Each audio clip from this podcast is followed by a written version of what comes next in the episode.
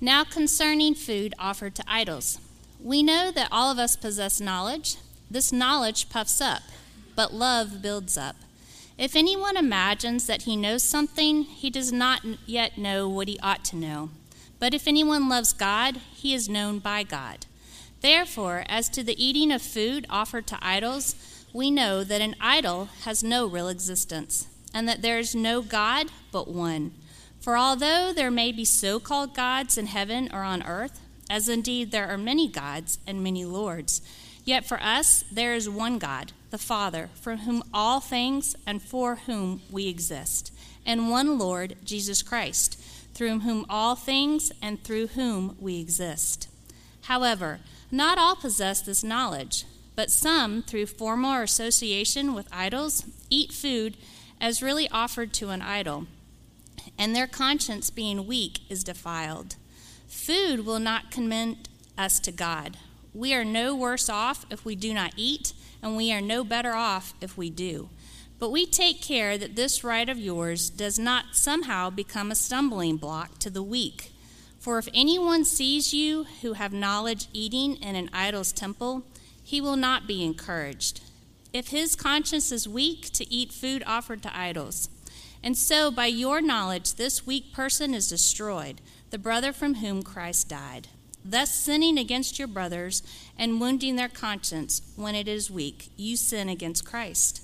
Therefore, if food makes my brother stumble, I will never eat meat, lest I make my brother stumble. This is the word of our Lord. We began a series, I think, last year in the book of First Corinthians, and. Um, we are going to pick that up, uh, and uh, that's why we are in 1 Corinthians chapter 8 this morning in a passage that may strike you as a bit unusual and a bit different. And so um, uh, I want to, uh, before I jump into that, thank Adrian for uh, preaching on the fly last week. I went and listened to it online. What a great message. Thank you, Adrian, so much for doing that. Uh, this is a message that is uniquely appropriate for Grace Community Church. The message of 1 Corinthians 8. I want to ask you a question this morning.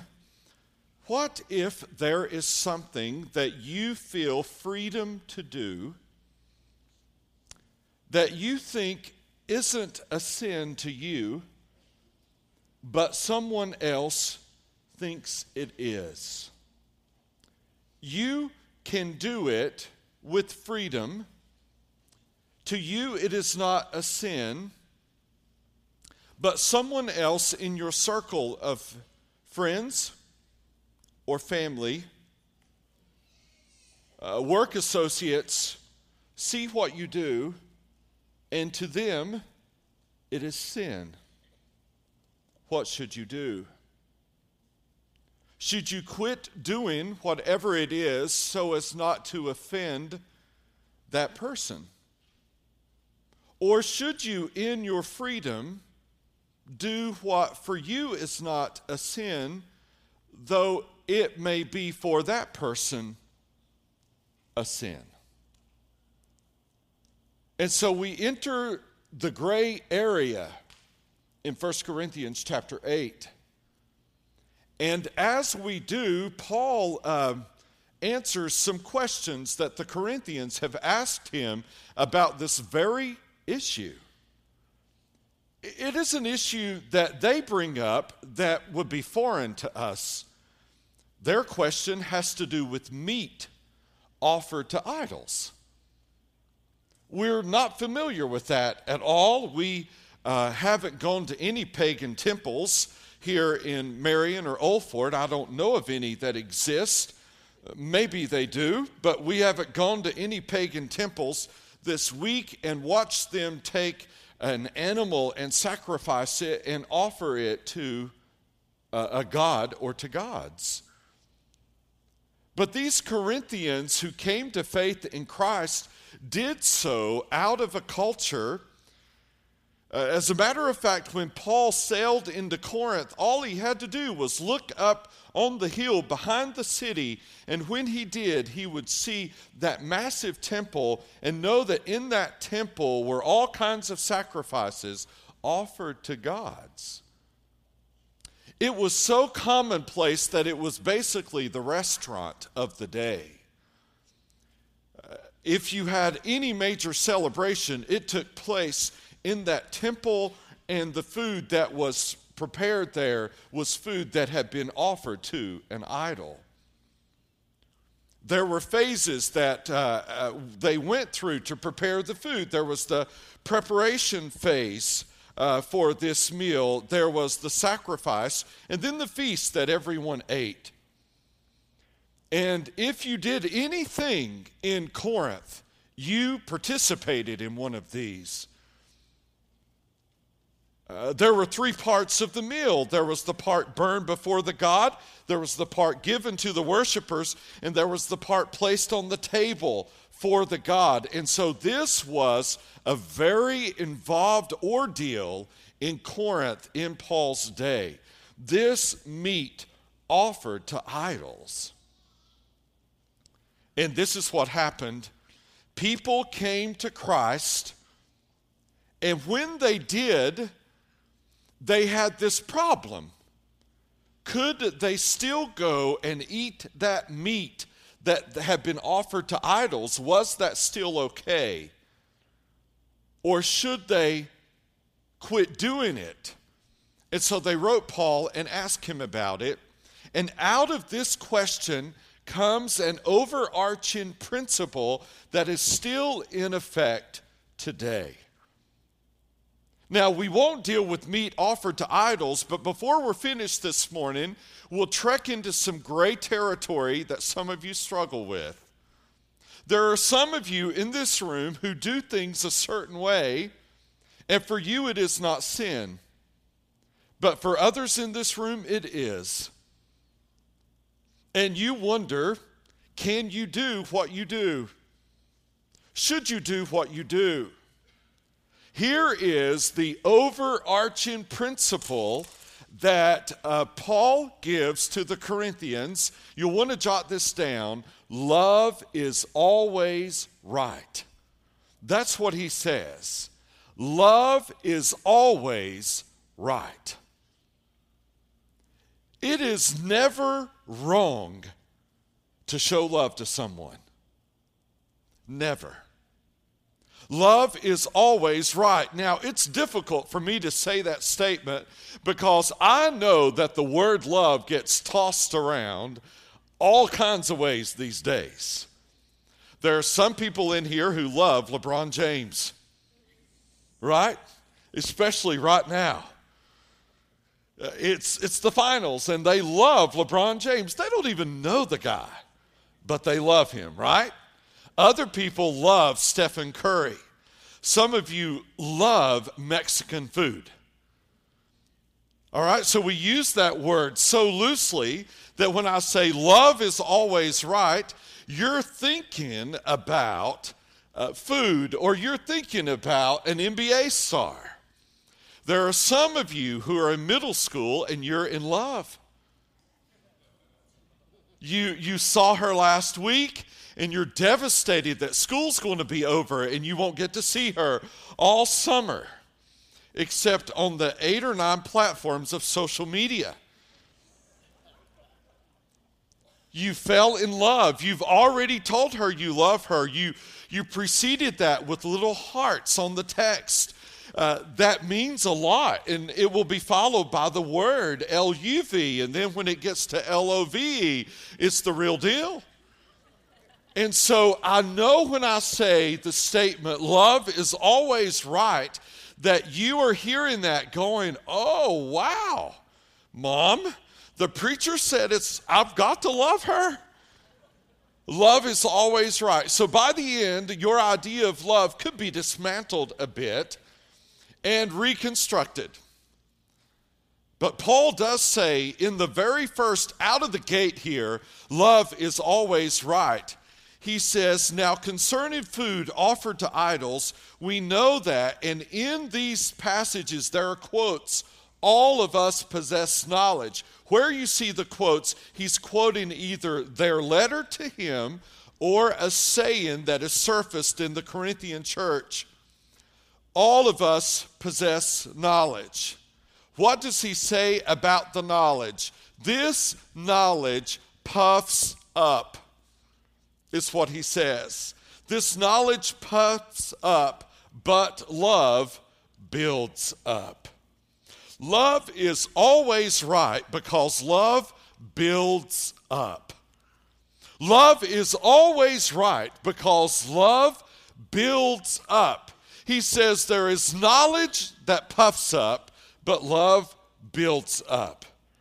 What is the difference between being puffed up and built up?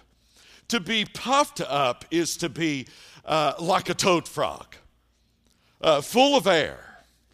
All right, uh, Aesop talked about the, uh, the, the, the toad that's full of air. Let me give you maybe an illustration that will help you understand it a little better. We have now entered the camping season, right? People go camping. My wife and I share in our disdain for camping.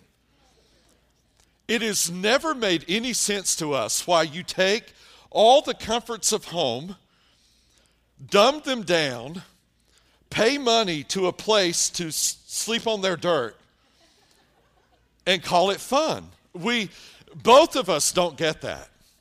We have never gotten it. But a few years ago, our whole family was going, so we decided to go. Uh, we caved to the peer pressure and we all went camping over in Brevard somewhere. Well, we had an air mattress. Air mattresses are puffed up with air. You blow air into them. And so we blew air into our air mattress, and unbeknownst to us, our air mattress had a hole. So that by morning, when we woke up, we had gravel imprints in our backside. Now, Jeff and Nikki were on the trip, and they had Taj Mahal set up over there. Uh, they had bought Dick's out of everything Dick on, Dick's owned, and so they get up feeling wonderful. Coffee is made, everything's great. I think they had a chandelier hanging in their tent. We get up, our nose rubbing against the tent, our backs full of gravel. Everybody's cheery. We're not. Why? Because we were in a puffed up mattress that was no longer puffed up. Sleep number is built up. Air mattresses are puffed up. That's the difference. Knowledge puffs you up and lets you down. Love builds you up and keeps you there. Do you get it? Knowledge puffs you up and you'll be proud for what you know until somebody else knows more than you. But love builds you up and leaves you there. And so, what was this knowledge? It was good knowledge. It wasn't bad stuff that they knew. Verse 4 is the knowledge. Uh, let's read it. Therefore, as to the eating of food offered to idols, we know that an idol has no real existence and there is no God but one. That's the knowledge. And that's good stuff to know. Idols are fake. That was the knowledge in the Corinthian church. These people had spent all of their existence offering up uh, sacrifices to a bunch of fake gods who couldn't deliver. Paul comes in, tells them about the one true God who sent his only son as a sacrifice for their sins. They get this. This is great knowledge. These gods are fake. There is one real God. That is good knowledge until it puffed them up. How did it puff them up? Here's how it did it if these gods are fake, then it doesn't matter if you eat this food that has been offered to them. They're fake anyway. Uh, they have no control over the food. It's okay to eat the food. So you have some Christians who've been Christians for a while.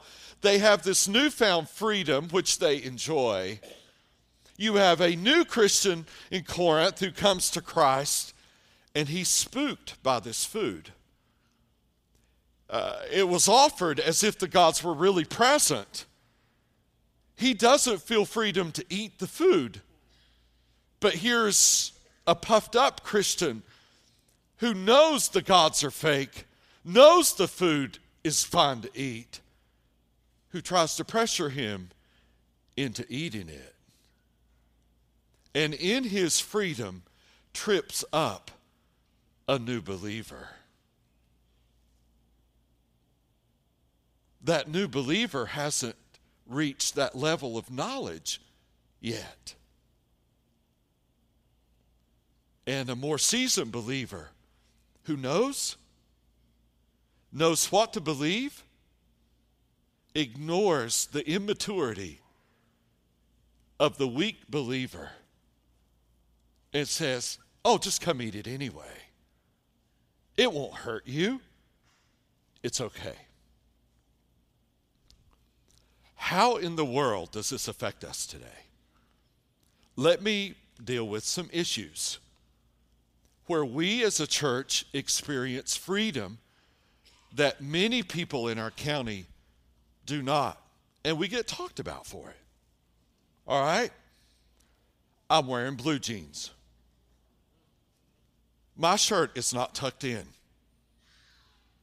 There are many people who think what I'm doing right now discounts completely the Word of God that I'm teaching because I wear blue jeans and my shirt is not tucked in. All over the county, they think all kinds of things about us. In the 15 years that I've been here, the number of things I've heard said about us are unbelievable. Years ago, we did a project where kids brought change in and they dropped it in one of those change machine things in the lobby, a missions project. So it circulated through the community that in order to get in, you had to swap a card. It did. It was hilarious. The more recent rumor is that we every new member gets a $100 gift card. All the people who've joined earlier are now angry that they didn't get in on the new incentive program to join the church. The, uh, the rumors that circulate, um, uh, John Kingsley said before he ever came to grace, he had heard so many bad things about the church that when our banners went up with the three circles, he was convinced that we were a cult and the three circles represented something. He wasn't sure what, but he was convinced that it represented something cult like. All right, so here's the danger is that we can flaunt our freedom to worship as we do. And when we do, there is a weaker believer, a brand new Christian, who may walk in here and think, uh, Jerry seems a little disrespectful to dress like that. I could press the issue, flaunt our freedom, trip up a young believer. I'm not talking about a seasoned, uh, self righteous hypocrite. I'm talking about a young believer. And I could trip that young believer up. So, the way I dress. How about the way our music is played? Uh, we don't have a choir. We have a band. Uh, sometimes they're loud. Uh, they, they, we don't sing all hymns. We uh, have music on a screen. There are all of these things. Uh, it will shock you to hear that as we moved to East Marion Baptist Church, a church in the neighborhood began prayer services that we would fail. Legitimately did. Two reasons the style of music we bring and the version of Bible from which we read. There are two reasons to begin to pray that we would not succeed. Is it right? I told you you'd be listening by the time we got finished. Is it right to love those people? That was weak. Is it right to love those people? Yes. Amen. Love is always right. Always. Love is always right, Paul says. Love builds up, knowledge puffs up.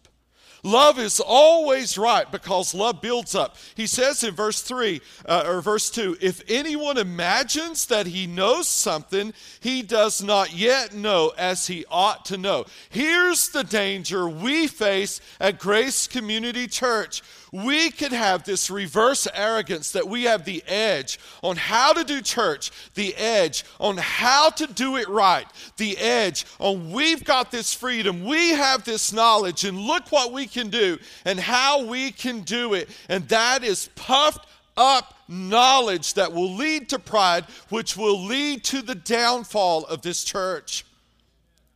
We do not have the edge. We do not know what we're doing most of the time. We struggle. We fall all over ourselves. We miss it. We make mistakes. We so don't know God like we want to know Him. We so want more of Him. We so want to see His glory. When we sing His songs, there's so much we're missing. Amen? We need Him. We don't know what we need to know. We don't. That's what verse 2 says. So there's no assumption here that we have figured it all out. Knowledge puffs up, love builds up. Love is always right because love builds up. Secondly, love is always right because love comes down. Verse 3 is huge. Verse 3 is huge in, in, helping us get this. But if anyone loves God, he is known by God. Do you know what that means? That if you love God in this room, it is because he what you first? He loved you first. If you love God in this room, it is only because he loved you first. You were not born loving him. You did not come screaming into this world with this great love for God. Verse 3 says, God loved you first, and since God loved you first, you can have a relationship with Him. Love is always right because love comes down. Love builds up and love comes down. This is absolutely critical. J.I. Packer's book, Knowing God, great read. I remember reading this for the first time, and when I read this quote for the first time, I couldn't get it out of my heart. I couldn't get it out of my mind. So I want to share it for you. I think it'll be on the screen. He says, But what matters supremely is not, in the last analysis, the fact that I know God, but the larger fact which underlies it, the fact that He knows me. I am graven on the palms of His hands. I'm never out of his mind. All my knowledge of him depends on his sustained initiative in knowing me. I know him because he first knew me and continues to know me. He knows me as a friend, one who loves me, and there is not a moment when his eye is off me or his attention distracted from me, and no moment, therefore, when his care falters. Wow. The only way that I can know an awesome creator God is because when I was 15 years old on a Tuesday night in a, in, in a revival service at Zion Hill Baptist Church, when uh, the preacher was preaching that night for the first time in my life, I realized though I had gone to church every morning, every night, on Sundays, and every Wednesday night, into every revival service, and heard my dad preach numbers of sermons for the first time that night, a loving God said, I want to know you. And I remember sitting on row two of that place when that preacher was preaching, and the conviction of the Spirit came over me. And I thought, when will he finish? Because I've got to get to that altar as a 15 year old boy and give my life to that God who, for some reason, now is reaching out to me. And the only way I've been able to know him is because since I was 15, he has sustained his desire to know me. He knows me. He wants to know me. He wants a relationship with me. And my knowing him is completely dependent on his initiative. Completely. Love is always right because love comes down from a God who condescends to my level to get to know me, who sent his only son, Jesus Christ, to die on a cruel cross, my death for my sins, raised from the dead, and even now, in his exalted position, is interceding for me. God knows me. Wow. Love is always right because love builds up. Love is always right because love comes down. God is a coming down kind of God. Amen? Do you know how hard it is for me to sit on this seat right now? He is a coming down kind of God. He is a God who comes down where we are and loves us as we are, but loves us too much to leave us the way we are. What a God we serve. Do you know what? I could say all day long, I know Billy Graham. And the reality is, if I saw him, I would recognize him along with the rest of the world. But Billy Graham has no clue who I am. No clue. The only way I will ever know Billy Graham is if Billy Graham wants to know me. That's the only way. And so it is with God. The only way I will ever know Him is because He wants to know me. Love is always right because love builds up. Love is always right because love comes down. Yesterday, I went to PG Baptist to, uh, to speak to Virginia K. Allen and to be there as a fellow pastor. I was standing in a very long line, which wasn't good for me, I discovered, but I was standing in a very long line and I spoke to the guy behind me. I knew him and I didn't know if he knew me. But since I knew him, I called his name, Bill Wiseman. And I said, How are you, Bill? And Bill began to talk to me. I had no clue if he knew me or not. And he began to talk about their new pastor. And he said, It's amazing, this new pastor we have. I said, Well, tell me about him. and for those of you who don't know, he was just on staff here for seven years. He said, You know, he stepped right in and and he said we had this q&a time and, and, and he said he, he got up on the stage and he answered all these questions. And the next morning he was going to do a trial sermon. And i got in my car that night and left and looked at my wife and said you know i know tomorrow's the trial sermon but he already has my vote. And she said and he has mine too. And he said he has stepped right in in all of this that's going on with us and he has loved us and pastored us. He said, if you'd have heard him Wednesday night as we all gathered, and you would have heard him minister to us, and, and, and God use him in that room as we all came together, it would just blow your mind. And he said, I thought, how could a 31 year old kid do this? Bill's 83. How could a 31 year old kid do this? And I nodded and said yes and said I was glad, having no clue if he knew who I was. So, as I was just walking through the line, a number of people stood in line for an hour and a half. A number of people came up to me, said, Oh, Jerry, Josh, this and Josh, that was so wonderful to hear. And finally, Bill tapped me on the shoulder and he said, I know who you are now.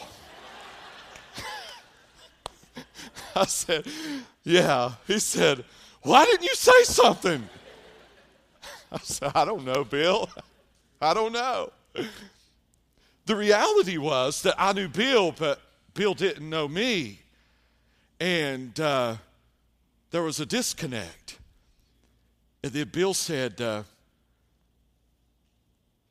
he said, uh, I got to tell you something. I said, What is it, Bill? Uh, he said, I went to church until I was in my 30s. I, my business, sponsored a pastor on the radio.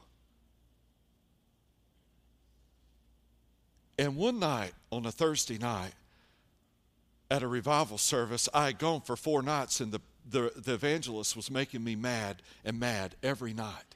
And on the fourth night, I told my wife I wasn't going, and she said, You are. And that night I went, and I got saved. He said, Here I was doing all of this, and I thought I knew God, and I didn't have a clue who He was. He said, Can you believe everything I did for Him as a lost man? Bill is making Paul's point in verse 3. The only way you know God is if He reaches out to you and says, I want to know you. Love is always right because love builds up. Love is always right because love comes down. Let's keep reading. Verse 5 says, For although there may be so called gods in heaven or, or on earth, as indeed there are many gods in quotes and lords in quotes, yet for us there is one God the Father, from whom are all things and for whom we exist, and one Lord Jesus Christ, through whom are all things and through whom we exist. In a simple, succinct way, Paul says, God is the goal of our existence, and Jesus is the means of our existence. God is the goal, and Jesus is the means. We live for God and we live through Christ. Wow, that'll preach. We live for God and we live through Christ. God is our goal, Jesus is our means. Love is always right because love builds up. Love is always right because love came down in Christ. Christ became our means to love and to know God, and for God to love and to know us. John says it this way 1 John 4:10 This is love not that we love God but that he loved us and sent his son as an atoning sacrifice for our sins. Wow. Love is always right because love uh, builds up. Love is always right because love comes down. Thirdly, love is always right because love looks around. Let's see how love looks around. I love this. However, Verse 7 Not all possess this knowledge. There are some new believers in Corinth that are spooked by the food, the meat offered to idols. Uh, how so? Some, through former association with idols, eat food as really offered to an idol, and their conscience, being weak, is defiled. When they eat that meat, that is offered to an idol, it trips them up. And to them, it gives them a guilty conscience. If you can eat that meat, well, there it goes. If you can eat that meat offered to an idol, if you can do that, then what if that person, Paul will address very specifically later, comes to your house for dinner? Should you serve that meat? What do you think? Yes or no, church? No. Paul will say no. Don't do it. Why? Love looks around. Love says there's a weaker brother. So let me talk about another gray area. All right? And some of you will disagree on even if this is a gray area. A lot to talk about as you go home today from church. All right. I do not believe that Scripture teaches that it is a sin to drink alcohol. Pepsi, yes. Can't beat a Coke in a glass bottle. All right? But I do not believe that Scripture teaches it is a sin to drink alcohol. Some of you do. Some of you in this room do. I never drink alcohol. Ever. I don't touch it. Why? Because I look around the room and there are some of you who, if you touched it, it would be the beginning of the end for you.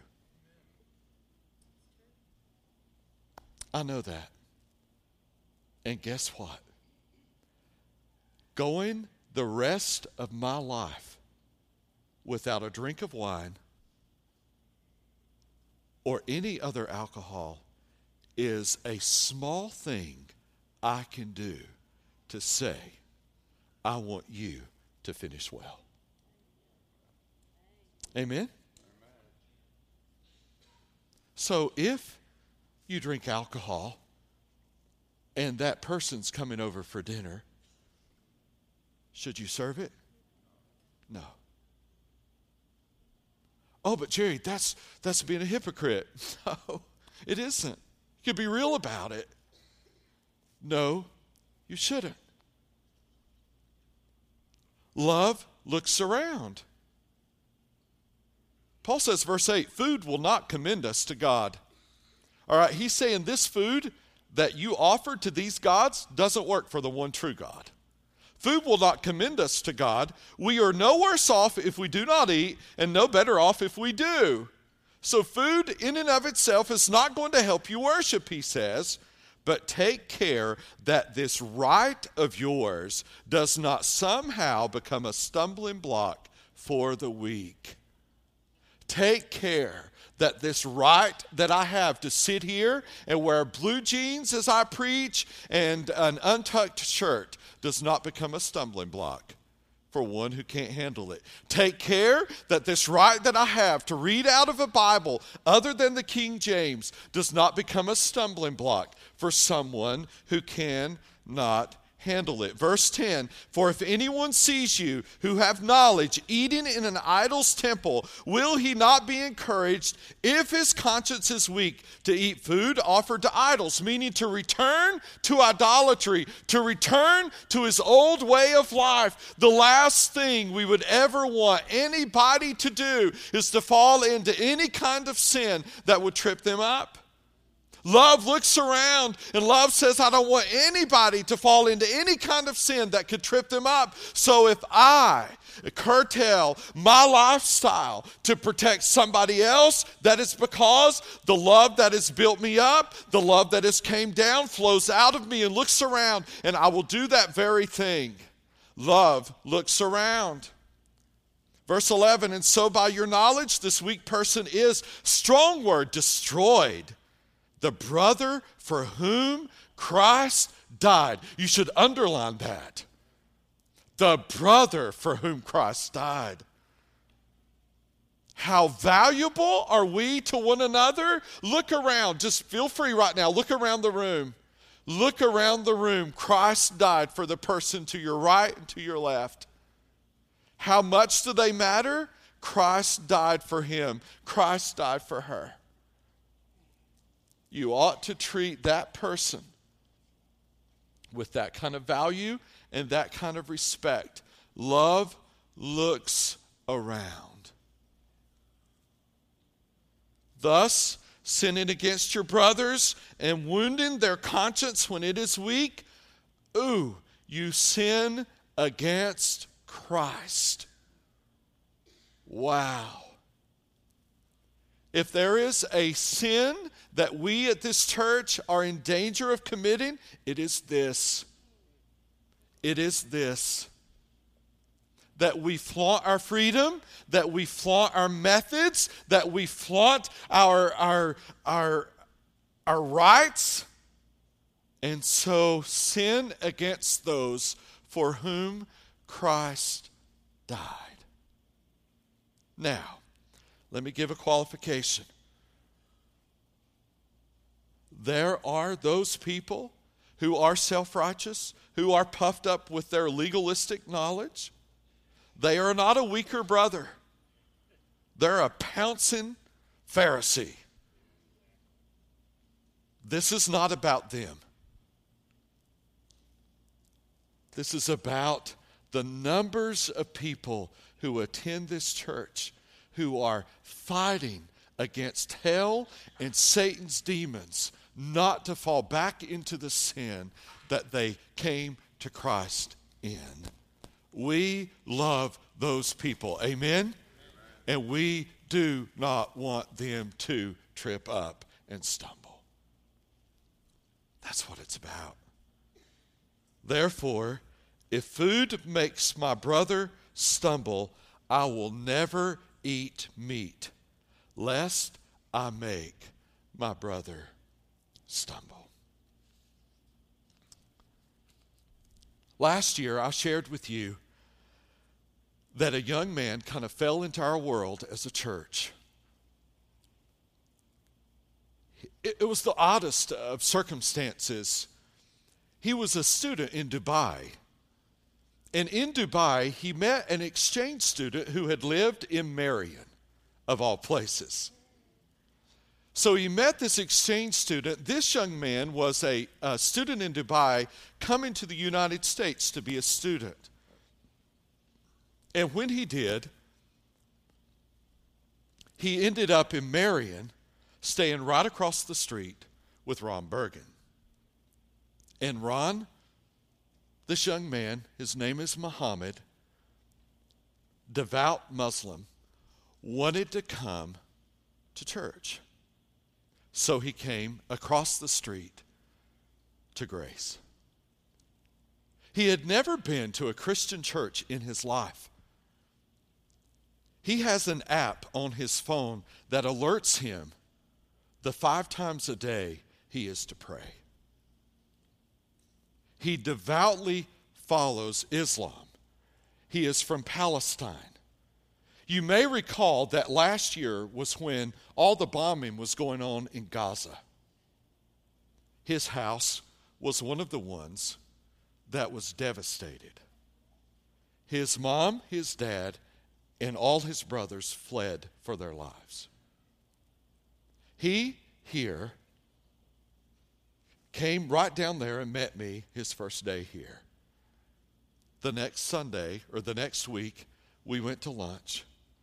I just wanted to meet him, get to know him, figure out what about, and the very next Sunday, he was back here in church again. He came up to talk to me again. I said, What are you doing back here? You see, over lunch, he had made it clear that he was convinced that Islam was right and everything else was wrong. And I made it clear that I was convinced that Christianity is right and everything else is wrong. And I was grateful that we had come to that. At least he didn't think everything was okay. So we had some ground to work from. But here he was back again. I said, What are you doing back here again? He said, I don't know. I just wanted to come. I really like it. And I thought, God, you're working on this kid. Well, we got together again and then he left to go up to Virginia to college. And when we talked the second time, he said, My mom isn't too happy with me. Why? Because I went to a Christian church twice. She said, Why are you doing that? I said, Mom, I can't explain it, but there's something about it that I want to be there. So he goes to this college and he texts me and he is so homesick that he can't stand it. And he is about to drop out. And he is his only, he is his family's only hope. He is his family's only hope. And so I'm on the phone with him, and then I call him. I say, Muhammad, you cannot drop out. And so we we engage in this relationship back and forth.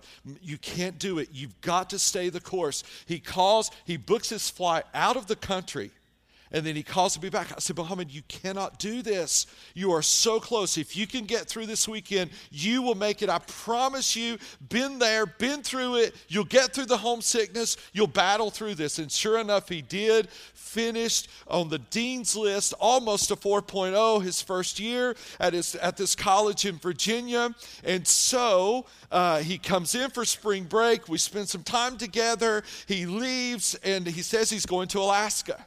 Like, why are you going to Alaska? You've seen more of the country than I have. And so I, so I was thinking about him. Last week, I sent him a text and I said, Muhammad, where are you? Are you okay? And he sends me a text back. And, and this is last, I think maybe last Wednesday. And he sends me a text back and he says, I'm fine. I'm in Alaska. I'm working for Aramark. This is my summer job. And uh, this is his way of, uh, of just, he wants to be in business and this is what he's doing.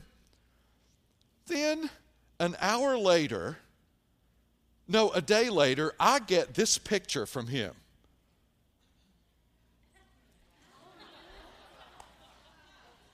All right? Now, an hour later, I get this picture. So there are some people in this picture who are in the room. Would you stand up? There they are. All right? And he says underneath in a text, Do you recognize anyone? What in the world? I texted back, I said, What is going on? Where are you? He said, I'm in Alaska. So they get home. Jamie calls me. I said, Jamie, what happened? He said, we, They're vacationing in Alaska. He said, We walk into this shop, and I understand that Larry would talk to anybody. He said, We walk into this shop, and there stands this kid, and Larry says, Where are you from? And he says, I'm from Palestine. Where are you from? And Larry says, I think North Carolina. And he says, Oh, I know people in North Carolina. He says, I've been to Asheville, which is what we all say because nobody knows where Old Fort is, right? And he said, I've been to Asheville. And Larry says, uh, or, Larry, uh, according to Jamie, Larry doesn't say anything. And then he says, Well, actually, Marion. And Larry went, What? We're from Marion. And he said, Well, I know a pastor in Marion. His name is Jerry Lewis. All right, so why am I telling you this? Two reasons. Number one, I think Muhammad is going to get saved. Larry shared the gospel with him in Alaska. Isn't that awesome? In Alaska. And God is so burdened, Larry, that tears are coming down his face right now for Muhammad. Awesome. But let's say if he does, and I so want him to come to Christ, and he comes to my house, do you think first meal we should have bacon?